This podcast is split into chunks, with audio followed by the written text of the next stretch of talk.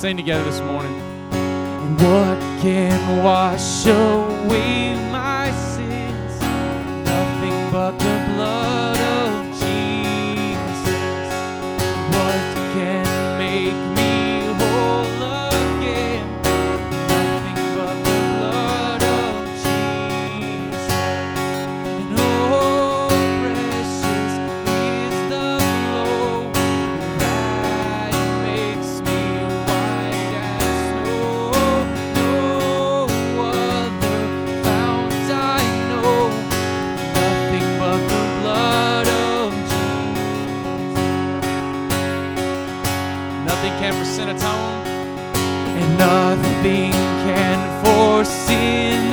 so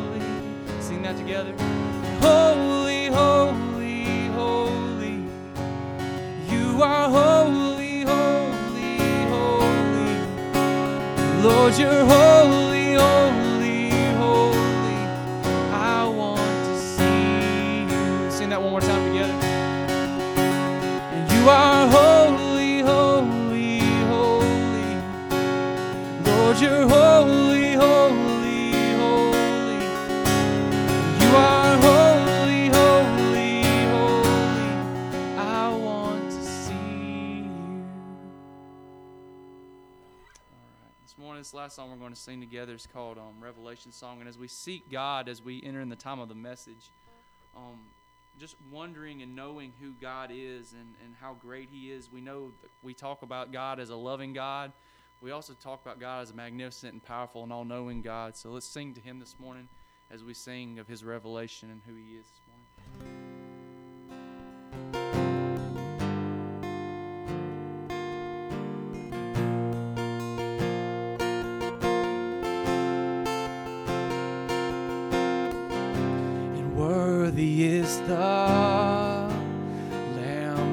Slain.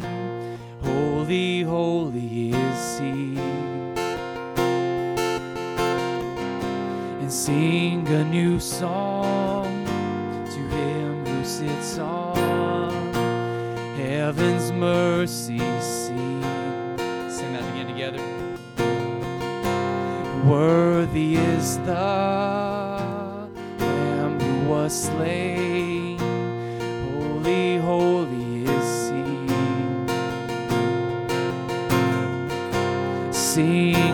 A new song to Him who sits on heaven's mercy seat. And holy, holy, holy is the Lord God Almighty, who was and is and is to come. With all creation I sing praise to You are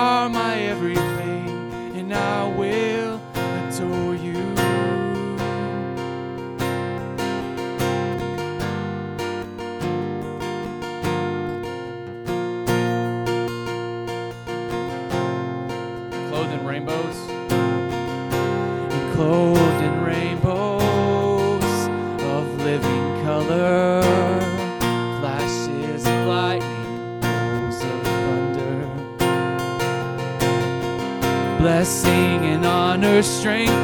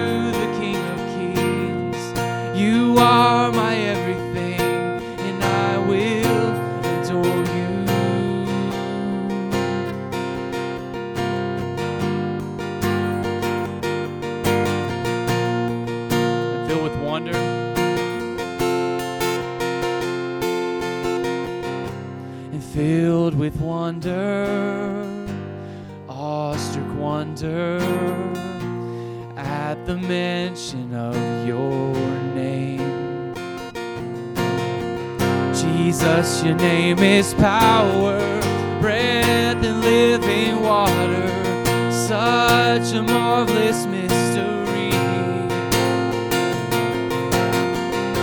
And holy, holy, holy is the Lord God Almighty, who was and is and is to come.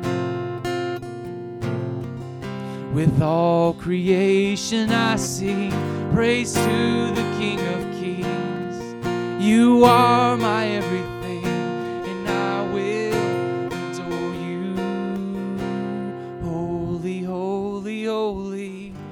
the Lord God Almighty, who was and is and is to come. With all creation I sing praise to the King of Kings. You are my everything, and I will adore you. Let's pray together. God, our Father in heaven, Lord, we just thank you for another wonderful day, and we thank you for this time of worship as we come together for the message this morning, Father. As we come together in communion um, later, Father, I pray, Lord, we would prepare our hearts for what you'd have to tell us and teach us this morning. Um, help us to seek you, and it's in your name I pray. Amen.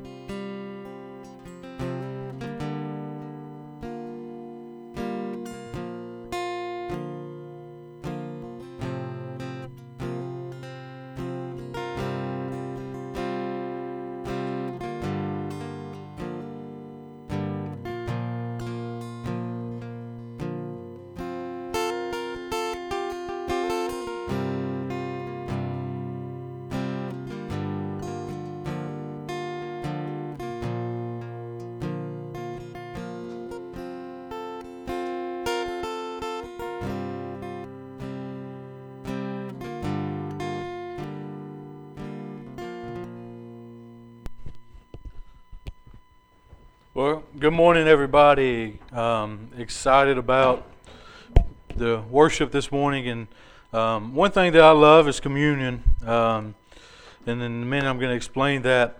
Uh, but if you're from here, if you, if you go here some, uh, you know it's probably different for us to have that many announcements. Uh, so if you want a calendar to just kind of follow along, or if you're new here and you want a calendar to see how you can be involved, uh, there's one on the front there. Um, I didn't tell Jamie to say that, so that's my fault. Uh, then also, I just want to encourage you, uh, as he said, at 2 o'clock today, they're going to do a prayer walk. Uh, it's going to be in front of the high school part of the high school, and I think they're going to go from the high school to the intermediate into the different places and just pray over the school. Um, and the reason I, I want to just push that pretty heavily, if you can make it, I know it's last minute, uh, but if you can make it to that and join with uh, other believers to pray for the school, uh, there's multiple reasons. The first one is uh, you can't do that everywhere. Uh, it's a, it's, a, blessing to be able to pray over a school before it starts. And secondly, you know, we as a church have been trying to figure out some ways that we can be more involved in the community, and that's just a simple one right there. Uh, so I just want to encourage you, if you can, to make it out for that at 2. Uh, I'll be there, and I hope you can be there. Uh, and then after the sermon and after the, the, the song after the sermon, we're going to take a communion together as a body of believers. And so excited this morning about this time. If you would, turn with me to Colossians chapter 1, verses 1 through 14. Uh, we're going to start preaching through Colossians for the uh, for the next few weeks. Uh, probably take about a month or so. So excited about it. This morning, as we get into it, I just wanted to introduce a little bit about it. Uh, just quickly, Paul is the one that is writing this uh, letter to the church in Colossae. Uh, and Paul, if, if many of you know, if some of you won't know this, I don't know, uh, was once uh, known by the name of Saul. And Saul was this guy that uh, he went around under the um, permission of the Roman government at the time, killing Christians. Um, so, if we want to put it in kind of modern day terminology and for us to understand it a little bit better, Paul would have been one of those guys that we see on the videos of ISIS that is doing terrorist attacks, right? This is what Paul would have been. He would have been this guy killing believers uh, in Christ for the namesake of his government and his religion. So Saul was this guy that come to Christ in salvation, and then he, his life changes drastically, and he goes around and he preaches and teaches God's word by planting churches and just visiting different areas. Uh, and Paul, he wrote Philippians, 1 Corinthians, 2 Corinthians, Romans, uh, Ephesians. He writes, I think, 13 books in the New Testament. Uh, and most of Paul's letters that he writes in the New Testament was to churches that he planted.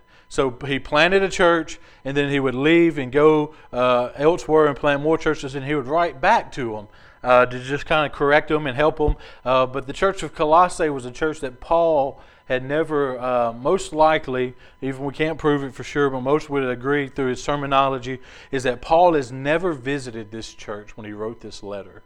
Uh, and that is so significant. As we get into it, you're going to see why. But I want to pray real quick and we'll jump into it. Dear Heavenly Father, we come now and we thank you so much for this day, God, an opportunity uh, just to gather as believers and uh, maybe wanderers, God, just trying to fill up, just find out more about you this morning, God, and just to come together and, and look at your word and praise and glorify your name, God, because you deserve it. Uh, in you is the only way of salvation. In you is our only peace and joy and happiness, God. And I just pray this morning as we look into Colossians chapter 1, verses 1 through 14. And as we read the letters, these words that Paul wrote to the church of Colossae, God, I pray that we look into our own lives and we implement these same truths this morning, God.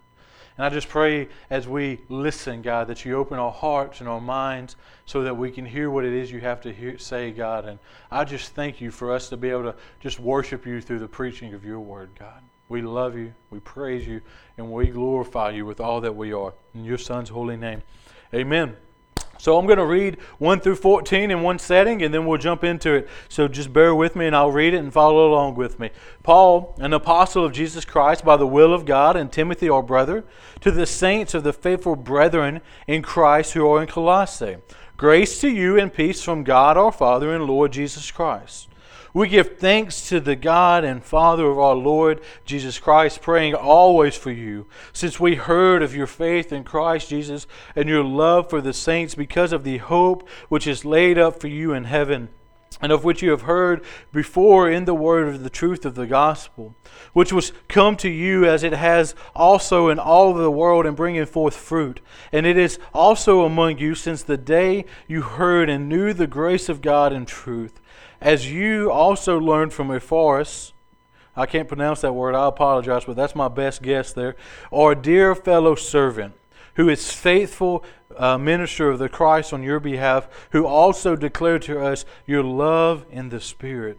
For this reason, we also, since the day we heard it, do not cease to pray for you and to ask that you may be filled with the knowledge of His will and all wisdom and spiritual understanding, that you may walk worthy of the Lord, fully uh, pleasing Him, being fruitful in every good work, increasing in the knowledge of God, strengthening, strengthened with all might according to His glorious power for all practice of long suffering with joy giving thanks to the Father who has qualified us to be partakers in the inheritance of the saints in the light. He has delivered us from the power of darkness and conveyed us into the kingdom of the Son. In love, whom He redeemed through we have redemption through his blood and forgiveness of sin in this part what we see is simply that paul is he's uh, in the first two verses he's introducing himself and we're going to go in detail about that. And then he really he goes into this next part and he does like paul does a lot of times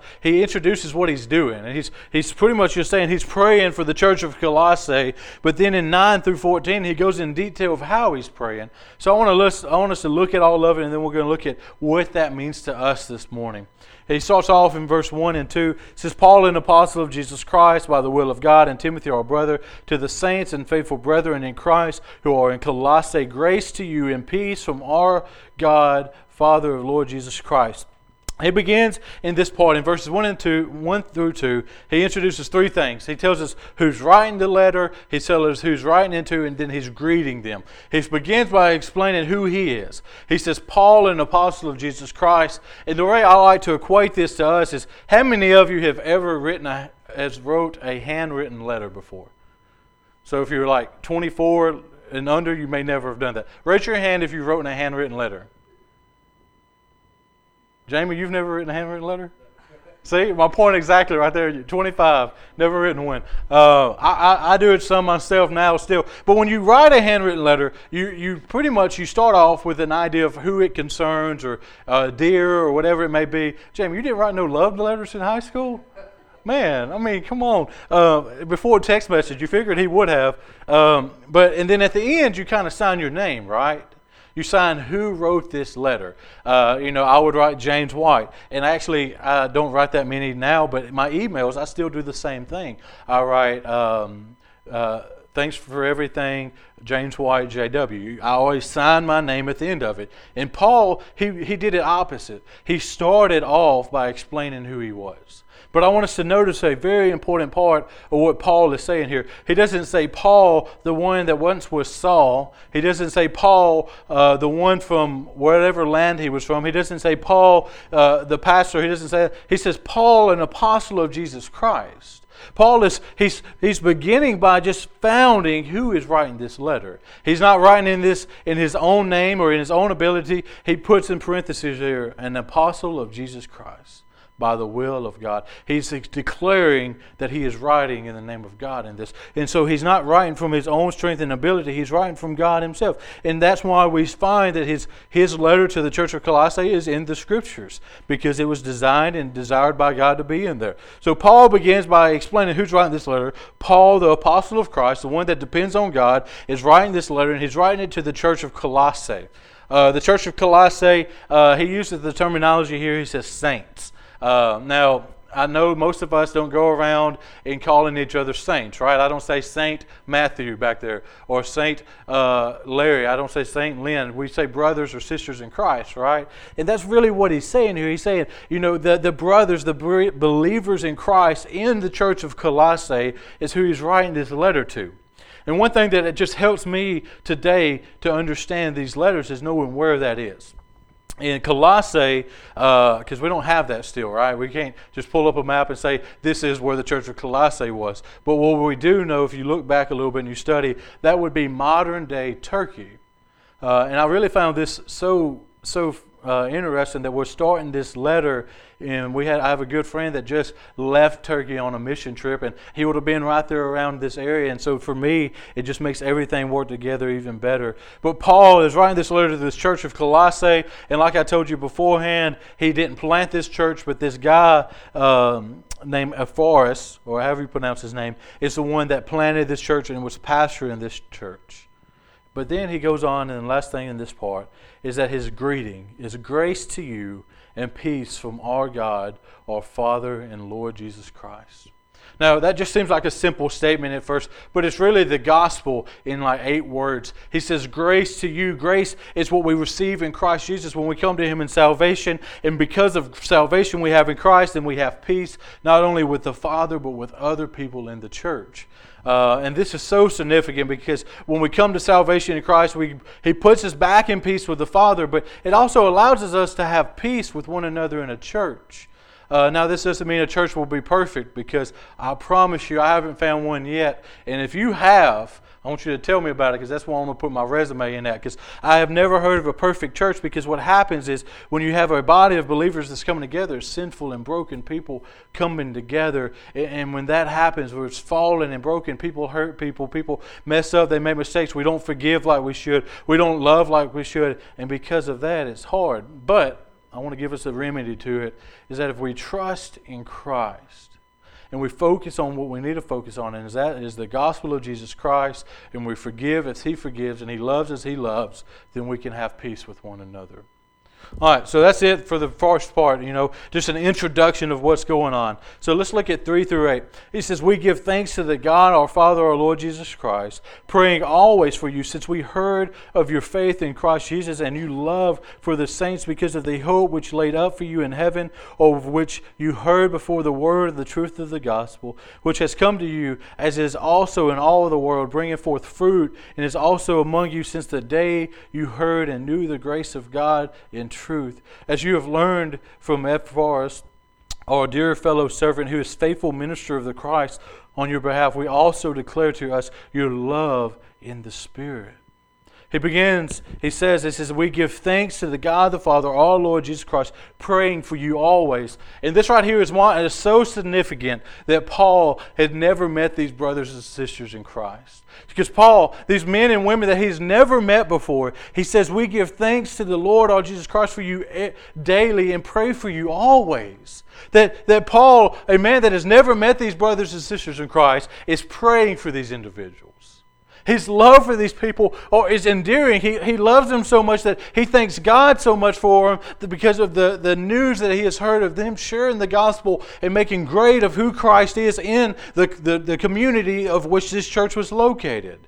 And then because of that, he says, I'm praying for you. I'm always praying for you. When I pray, I pray for the church of Colossae. And this would have been his earlier uh, missionary journey. This would have been early on when Paul was praying for this church. And I believe that he prayed for it consistently. And because this is what he says here praying always for you.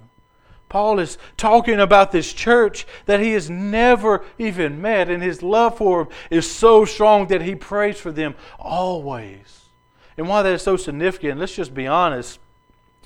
How often do we pray for the brothers and sisters in our own church? How often do we pray for the, the brothers and sisters that we have in our family or the brothers and sisters that we work with? This is something I think that when we look at Paul's life, we can learn from. Not to beat ourselves up about it, but to, to seek to do that better in the future because Paul had this love for this church, for, for brothers and sisters in Christ that he's never met before. But why did he have this love? Why did he love them so much that he was thankful for them and that he prayed for them? Was because he says in uh, verse 4 Since we heard of your faith in Christ Jesus and the love of all the saints because of the hope which is laid up for you in heaven.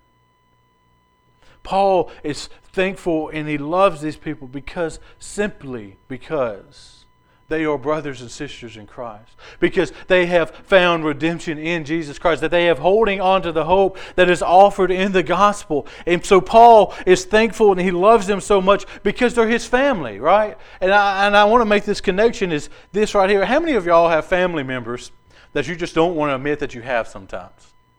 Anybody?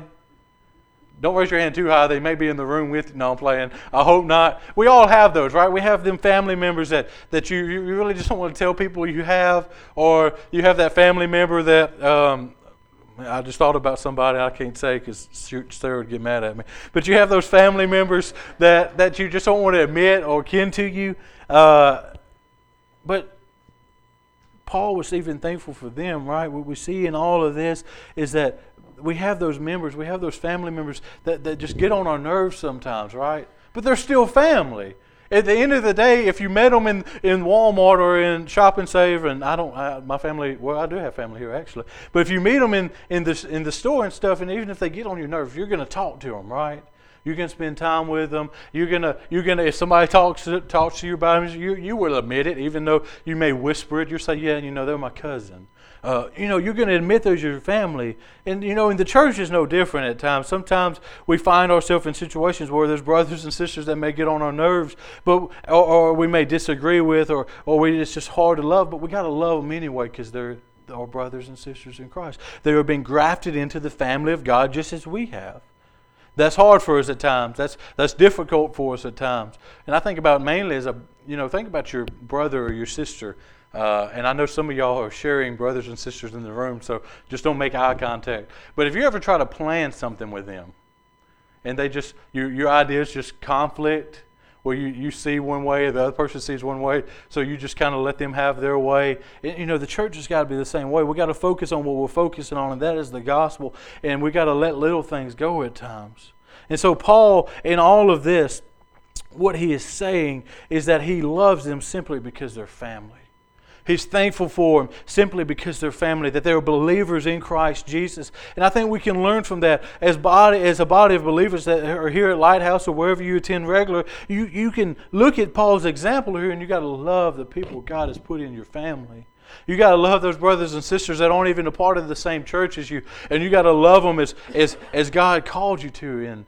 Uh, I don't want to talk about what all comes with love because sometimes love hurts, right? Sometimes love is truthful, but that's not the topic this morning. But we're called to love them. But then he goes on and he explains it even more in depth. This hope is in Christ. But I want to point out at the last part of this, he says, In the word of the truth of the gospel, which has come to you as it is also in all of the world, and bringing forth fruit, as it is among, uh, among as you learned uh, among you since the day you heard and knew the grace of the truth. That this gospel that we've responded to, that we've come to Christ knowing that the salvation in Christ Jesus has come to us, right?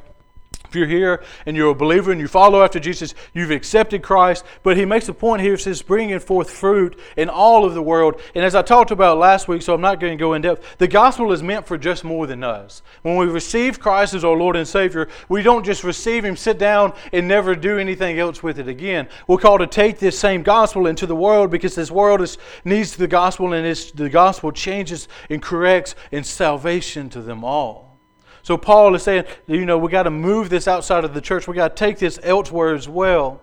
But then he goes on and says, As you learn from Epaphras, our dear fellow servant, who is faithful minister of Christ on your behalf, who has declared to us your love and spirit. So Paul, he doesn't know this church, right? He doesn't know the people of this church, but he knows this pastor. And he knows this pastor so much that this pastor, what he has known, what he has heard about the church from the pastor, is that this church loves God and loves people. And I, I really want to look at this, and I, I want to start off with myself. As a, as a pastor, my job is to speak highly of the church that God has placed me in. My job is to speak highly of the people, to, to love the people, but also when people talk to me about somebody at the church, to talk good about it, talk good about the church. I'm not saying lie, but be honest and be truthful, but be honest about the fact that they're believers and brothers and sisters in Christ. But also, it's got to go a little farther than that, is that you as a church have to talk good about the people of the church and the church itself. And the reason why that's so important is we are brothers and sisters in Christ. And secondly, if you talk bad about half the people at a church, is anybody going to want to come to that church with you? If you talk bad about the problems you have at church, no one's going to want to be a part of that. But it goes back to the very first part that when he says grace and peace to you all, is we got to have the peace of Christ amongst the church so we can talk good about it. So that's just a that's for free there. But let's move on to 9 through 14. 9 through 14, I'm going to read 9 and then I'll read them individually. It says, For this reason, we also, since the day we have heard it, do not cease to pray for you. So, Paul, uh, earlier, he said that we are thankful for you and we are praying for you. And now, in verses 9 through 14, he's about to give about five things that he prays over the church of Colossae.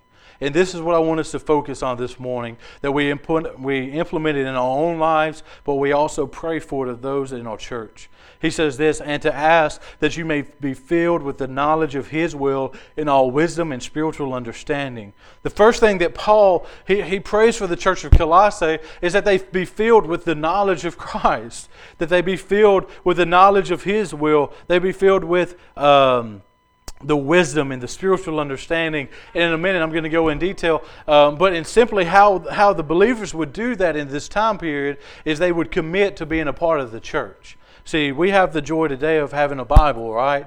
Uh, and um, most of us have a Bible at the house uh, or with us. And if you don't, please see me. We got a bunch of them we can give you. I got about 10 myself I'll give you. Um, but we have the joy of having this. We have the joy of having God's Word that we can read uh, on our own, in our homes, on our phones, whatever the case may be. But the reality is, in this time period, they didn't have that. The print press didn't come out till like I'm not even going to guess, but it was 1900s, I'm sure. So they didn't have this. They didn't have a handwritten copy of God's Word in their homes. So what they would do is they would gather together on a daily basis and they would, they would devote themselves to the teaching and the preaching of God's Word. And so they made this commitment to meeting on a regular basis to understand God's Word. In a minute, I'm going to talk about what that looks like for us, but this is the first thing that Paul prays for them is that they will understand more about God, more about what God was calling them to, and how to do it. And why, but then we go on and we look at later on, he says, uh, You may walk worthy of the Lord, fully pleasing to Him, being fruitful in every good work and increasing in the knowledge of God. He, he, he doesn't stop there. Uh, he doesn't stop with just knowledge, because if knowledge is all we ever do, if we just take in information, then what that causes us to do is be arrogant and prideful. When we just learn about God and we just learn about who He is, it just causes us to be arrogant and prideful and pointless. Because if all we do is read the Bible, but we don't ever do anything the Bible says, then what's the point in it? So what we're called to do is this next step that he prays over their life is that they walk worthy of the Lord. That they walk worthy of the Lord, full of good works. He's, he's praying that they, that they not only read God's word and they not only understand what God is, who God is and what He's calling them to, but they go out there and do it. That they actually put it into practice in their lives. But then he, he doesn't leave out this important fact of working out the will of God. He goes on and he says, Strengthen with all might according to his glorious power for all patience and long suffering with joy that, that we do it in the strength that God provides, and we do this in long suffering and in patience. He's encouraging them here. He says, Look, not only should you understand what God's calling you to do, not only should you understand who God is, you should go and live out those truths. And when you live out those truths, let God strengthen you because you're going to have to be patient and long suffering. Persecution may happen, death may happen, problems are going to happen, but trust in God's strength to get you through it. And at the end of it, he says, Give thanks to the Lord. Give thanks to the Lord. He, he, he's saying, Give thanks to the Lord, not only for our salvation is found in Him, but the work that He is, he is doing in our lives is found in Him. But I want to read the last two of these verses again. He has delivered us from the power of darkness, conveyed us into the kingdom of the Son of His love, in whom we have redemption through the blood, the forgiveness of sins. That through the blood of Christ, just like the first song we sang, um, nothing but the blood Nothing but the blood to sin atone. Nothing but the blood can we do what God has called us to do. Nothing but the blood covers our lives with redemption that saves us from the sin debt that we have put on. Nothing but the, the salvation found in Christ do we have hope. So he's saying at the end of this, he's saying, you know, be strengthened by God, but give thanks to God for that strength, but also understand that everything you do, everything that you can possibly live out in life is because of God. Um, we're, there's no self made men. I want you to know that. So often we think we live our lives, we do what we want, but in reality, God knows our time. God allows us to breathe the next day. God put everything into motion to where we can be where we are today. God takes care of us. God provides. God is working out a plan, and we are involved in it. And it's because of Christ Jesus that we can trust in that plan.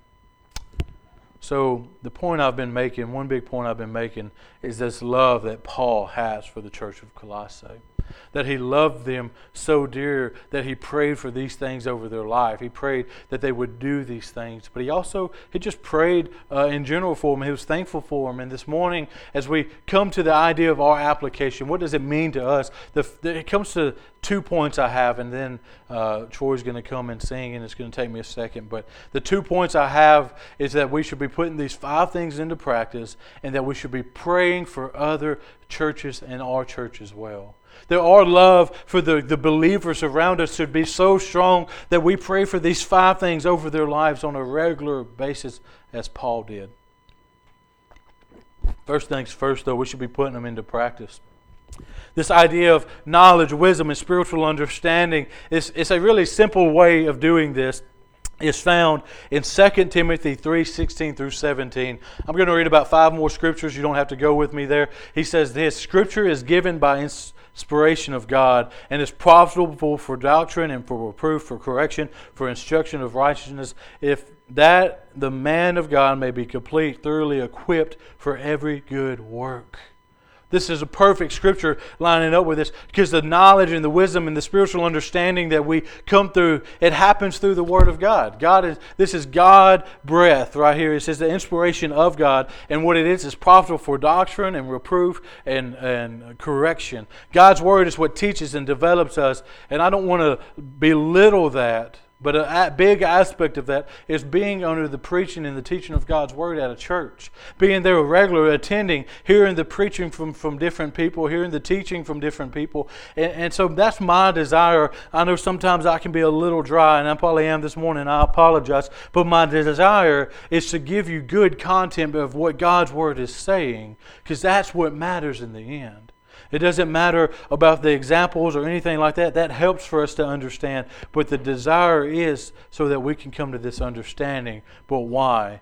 Just like he said in 2 Timothy, thoroughly equipped for every good work that we walk worthy of the Lord, as Paul prayed over the church of Colossae. Philippians 2 12 through 13 says, Therefore, my beloved, as you have obeyed, not as in the presence only, but also but much more in my absence, work out your own salvation with fear and trembling, and that it is God who works in you both to will and to do for good pleasure.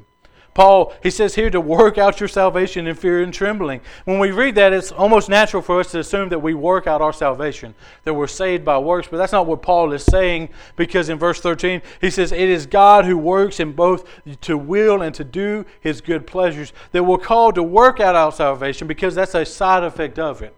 It's like, um, it's it's kind of like if I if I went to the doctor and I know uh, if there's any doctors or nurses or anything in here, uh, you probably hear the opposite all the time. But if I went to the doctor and they told me James, they were just blunt with me. This is a blunt doctor. They said James, you're fat, your cholesterol's high, and your blood pressure's high, and you have to go on a diet or you're going to die.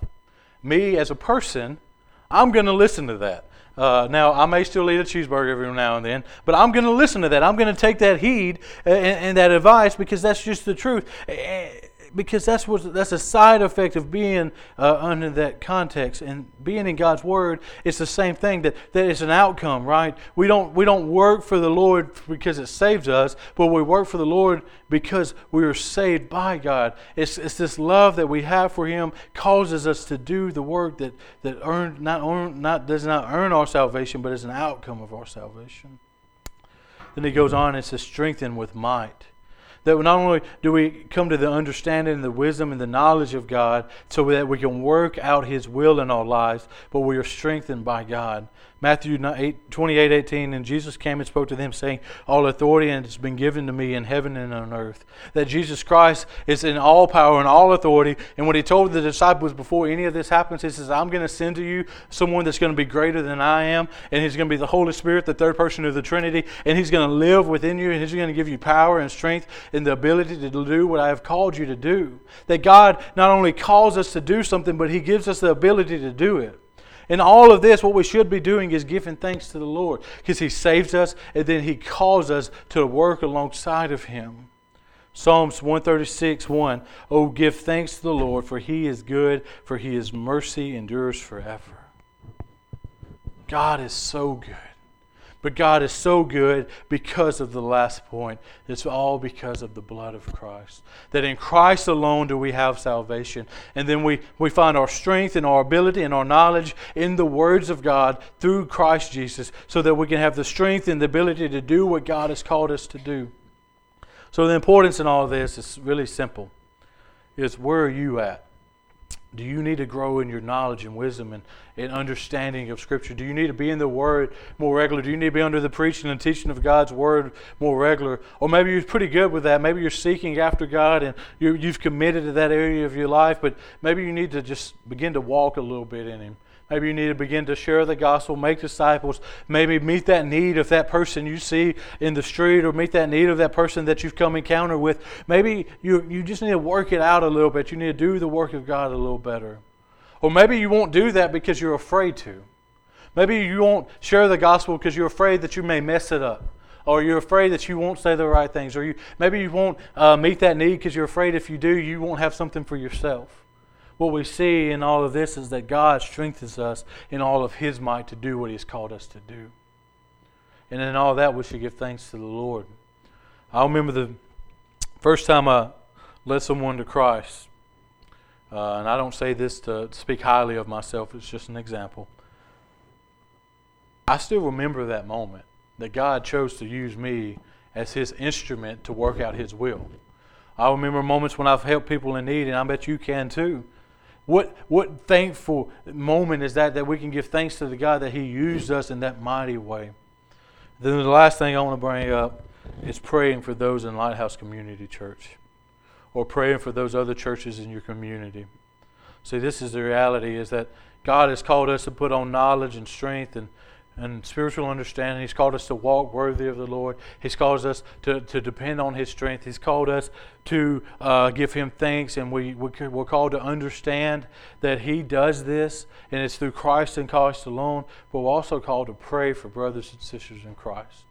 We're called to pray for these things over their life. And as Troy comes, we're gonna. I'm just gonna ask a few questions, and then we're gonna have the song. Uh, we're gonna sing in Christ alone. Uh, and Summer's not in here, but Summer's requested that song, so that would be about how it works. Um, and we're going to sing in Christ alone. And, and, the song is so fitting because everything that we do in this life is powered by in Christ alone. We have salvation in Christ alone. We can work out our salvation in Christ alone. We're strengthened by Him. We're guided by Him. But this morning, the question is what do you need to do? Maybe you need to grow in wisdom. Maybe you need to grow in the Word of God. Maybe you want to talk to God about it this morning. Maybe you need to work harder. Maybe you need to do what He's called you to do. Maybe you need to pray for strength. Maybe you just need to glorify Him and thank Him and praise Him this morning. Troy's going to play a song, and uh, and I'm gonna I'm gonna pray. He's going to play a song, and this altar is going to be open. Maybe you just want to talk to God. Maybe you want to talk to Him where you sit, where you stand. Maybe you want to stand up, praise Him, raise your hand, sit down and praise Him. However you want to do it. This is your time to reflect on what God is saying. To Heavenly Father, we love you. We thank you. We glorify you. And I just pray right now as we um, go into this time of worship and reflection of what your word has to say to us, God. I pray that if we're one in here that doesn't know you, God, I pray first and foremost that if you're calling them, they come to know you. God, if there's one in here and they say, maybe I just I need to grow in my understanding of, of God and His Word, not to be uh, arrogant or prideful, God, but so I can accomplish what He's called me to. I pray that you you work that out in their lives and they they respond accordingly this morning. They come down, they pray for power to do so. They stand, they pray for power. God, I just pray whatever way you're speaking to us this morning, God, we don't shut it up. We don't we don't put it out of our minds, God, but we allow you to show us what it is you have for us. We love you and we praise you. And God, as we stand as a body of believers, I thank you for uh, that. Just that we can come in peace under the gospel. In your Son's holy name, amen.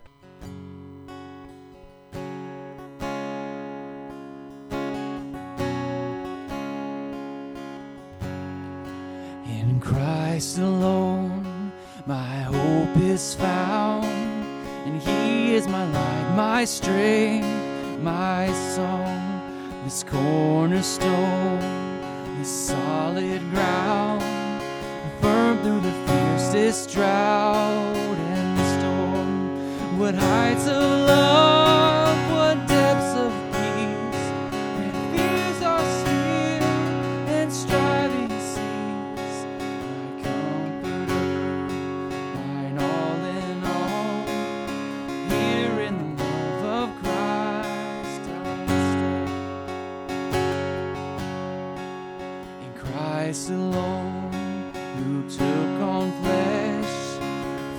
fullness of God and helpless faith, this gift of love and righteousness, scorned by the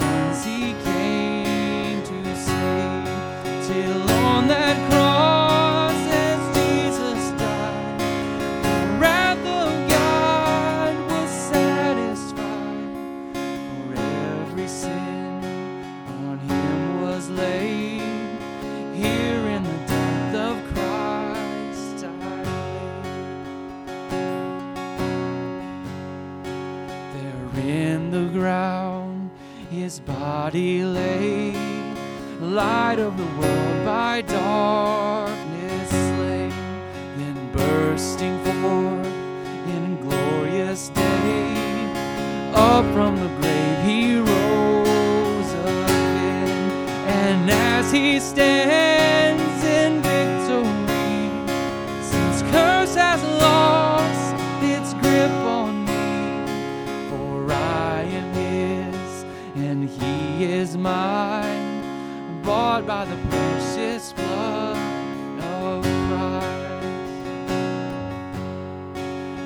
guilt in life, no fear in death. This is the power of Christ in me. From life's first cry to final breath, Jesus commands my destiny. No power of